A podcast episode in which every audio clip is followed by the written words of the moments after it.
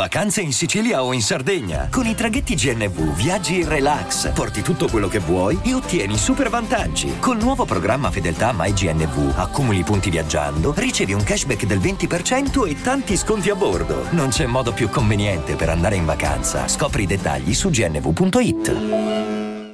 Andiamo a vedere due aspetti eh, dell'Italia di oggi, prendendo partendo dalla notizia che Shiva resta in carcere. Perché Shiva resta in carcere? Perché è stata respinta eh, la, eh, da parte dell'avvocato, la, cioè da parte del giudice, la lettera dell'avvocato che eh, chiedeva domi- i domiciliari. Io personalmente sono d'accordo ai domiciliari in attesa di giudizio, sono contro il carcere preventivo, 100% proprio.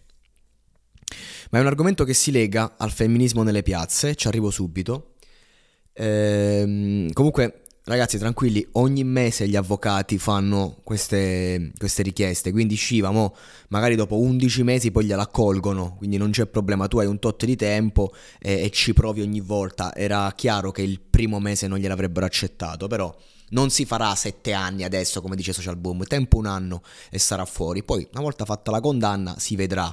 Però questo ragazzo che per difendersi ha le pistole mi, mi fa un po' pensare alla società maschilista, no? come viene descritta, in cui devi difenderti, in cui l'uomo deve essere uomo, in cui non puoi permettere che due persone ti vengano e ti picchiano, al di là della paura di essere ucciso o che la trap sarebbe sparita, come dice il video in AI che è devastante.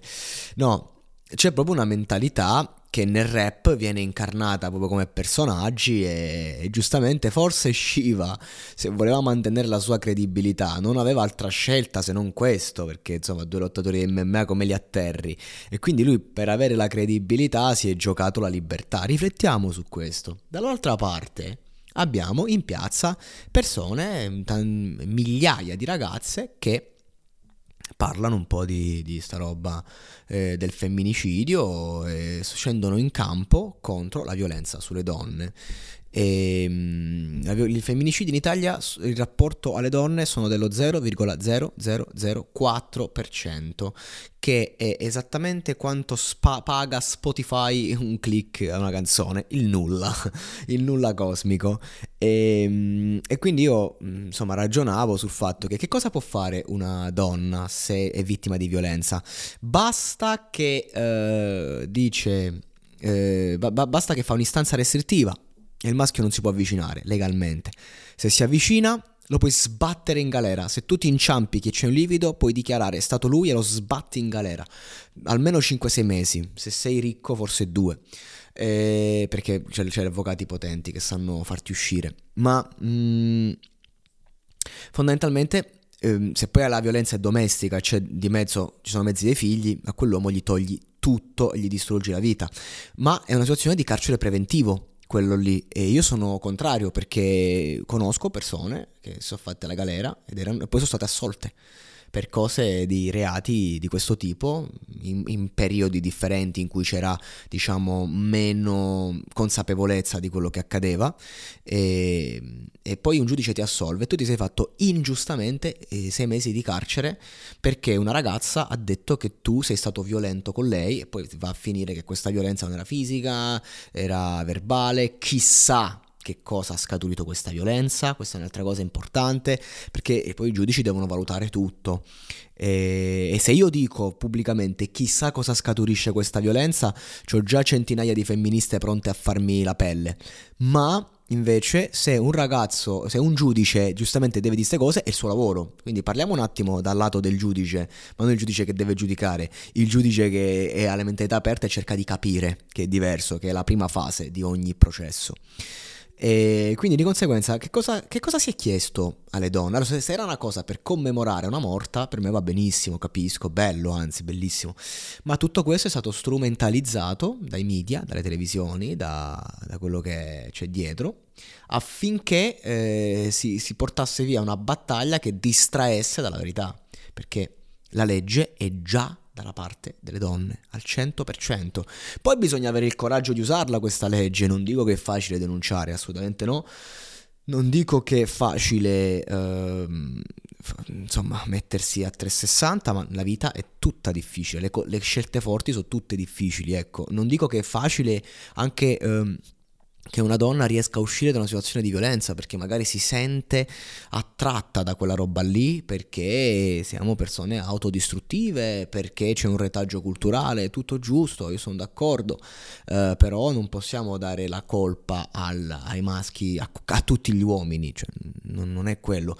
Ci sono delle cose che bisogna riequilibrare e ci vuole del tempo, ci vuole tempo, ci, vuole... ci stiamo provando, cioè la società, i numeri parlano che stiamo andando verso una società migliore, quindi non, non capisco perché questa emergenza che non c'è. L'emergenza c'è in quanto i media la fanno passare come tale, non si parla d'altro, ma ogni giorno i telegiornali eh, portano alla luce tragedie, tragedie pure. Mm, proprio senza, senza dubbio. E, ehm, e, non è che ci soffermiamo su tutte, però quando una ci colpisce in modo particolare l'algoritmo impal- incalza, le televisioni ci speculano ed ecco qui che diventa un'emergenza, una cosa che emergenza non è. La vera emergenza è il carcere preventivo in Italia, ad esempio. Non è, non è normale che una persona che, che non, non, è stata ancora giudicata colpevole sta in galera. E vale per Shiva, vale per... Eh, ovviamente, raga, verità vi dico per Shiva è diverso perché c'è una pistola e quando c'è una pistola di mezzo c'è il 4 bis, cioè nel senso reato di pericolosità, che è lo stesso di quando c'è una violenza ai danni di una donna, è la stessa cosa. Quello è il problema, quindi nel senso ci sono altre, altre cose, è un'eccezione quella di Shiva. C'ho un amico che una condanna di due anni e mezzo, di dieci anni prima, te la fai a casa e invece no, si è fatto 10-11 mesi di galera perché c'era di mezzo una pistola e c'era un'accusa di ricettazione. Questo purtroppo vale per tutti così come una violenza sulla donna. Se nel momento in cui una, una, ragazza dice lui mi ha violentato o ha fatto violenza su di me, funziona così. Quindi un attimo io direi invece tuteliamo, tuteliamo la vera libertà, tuteliamo la giustizia. Cioè dov'è la parola giustizia? Che, ma, perché da come la facciamo passare sembra che le donne hanno sicuramente ragione e gli uomini sicuramente torto. No, mh, mm, nessuno ha ragione, nessuno ha torto, dipende dal caso specifico. Questo è il concetto. Poi eh, vogliamo fare una cosa morale, però eh, la legge giudica l'atto pratico. Filippo Turetta si farà 20 anni barra un ergastolo di condanna perché ha ucciso. Punto. Tutto il resto sono chiacchiere. Chiudiamo con questo episodio, io chiudo con questo argomento e non ci rientro più. E, però ci tenevo a fare un ultimo editoriale perché eh, non, eh, non ci siamo. Cioè, nel senso, io sono due o tre giorni che vedo persone in piazza che strepitano sui social e, e, e come uomo voglio esprimermi perché vedo tanto esibizionismo. Cioè, non vedo una lotta concreta, vedo una, un bisogno di... come le sardine. Che hanno fatto le sardine? Niente, nulla. È stata una, una scusa per eh, fare bordello in piazza. Questo è. E così è diventata una... Eh, cioè, avete trasformato una cosa seria come la violenza in una pagliacciata. Questa è la verità. Avete fatto voi, con il vostro finto allarmismo, con la vostra follia, col vostro non rendervi conto della situazione. Voi l'avete fatto.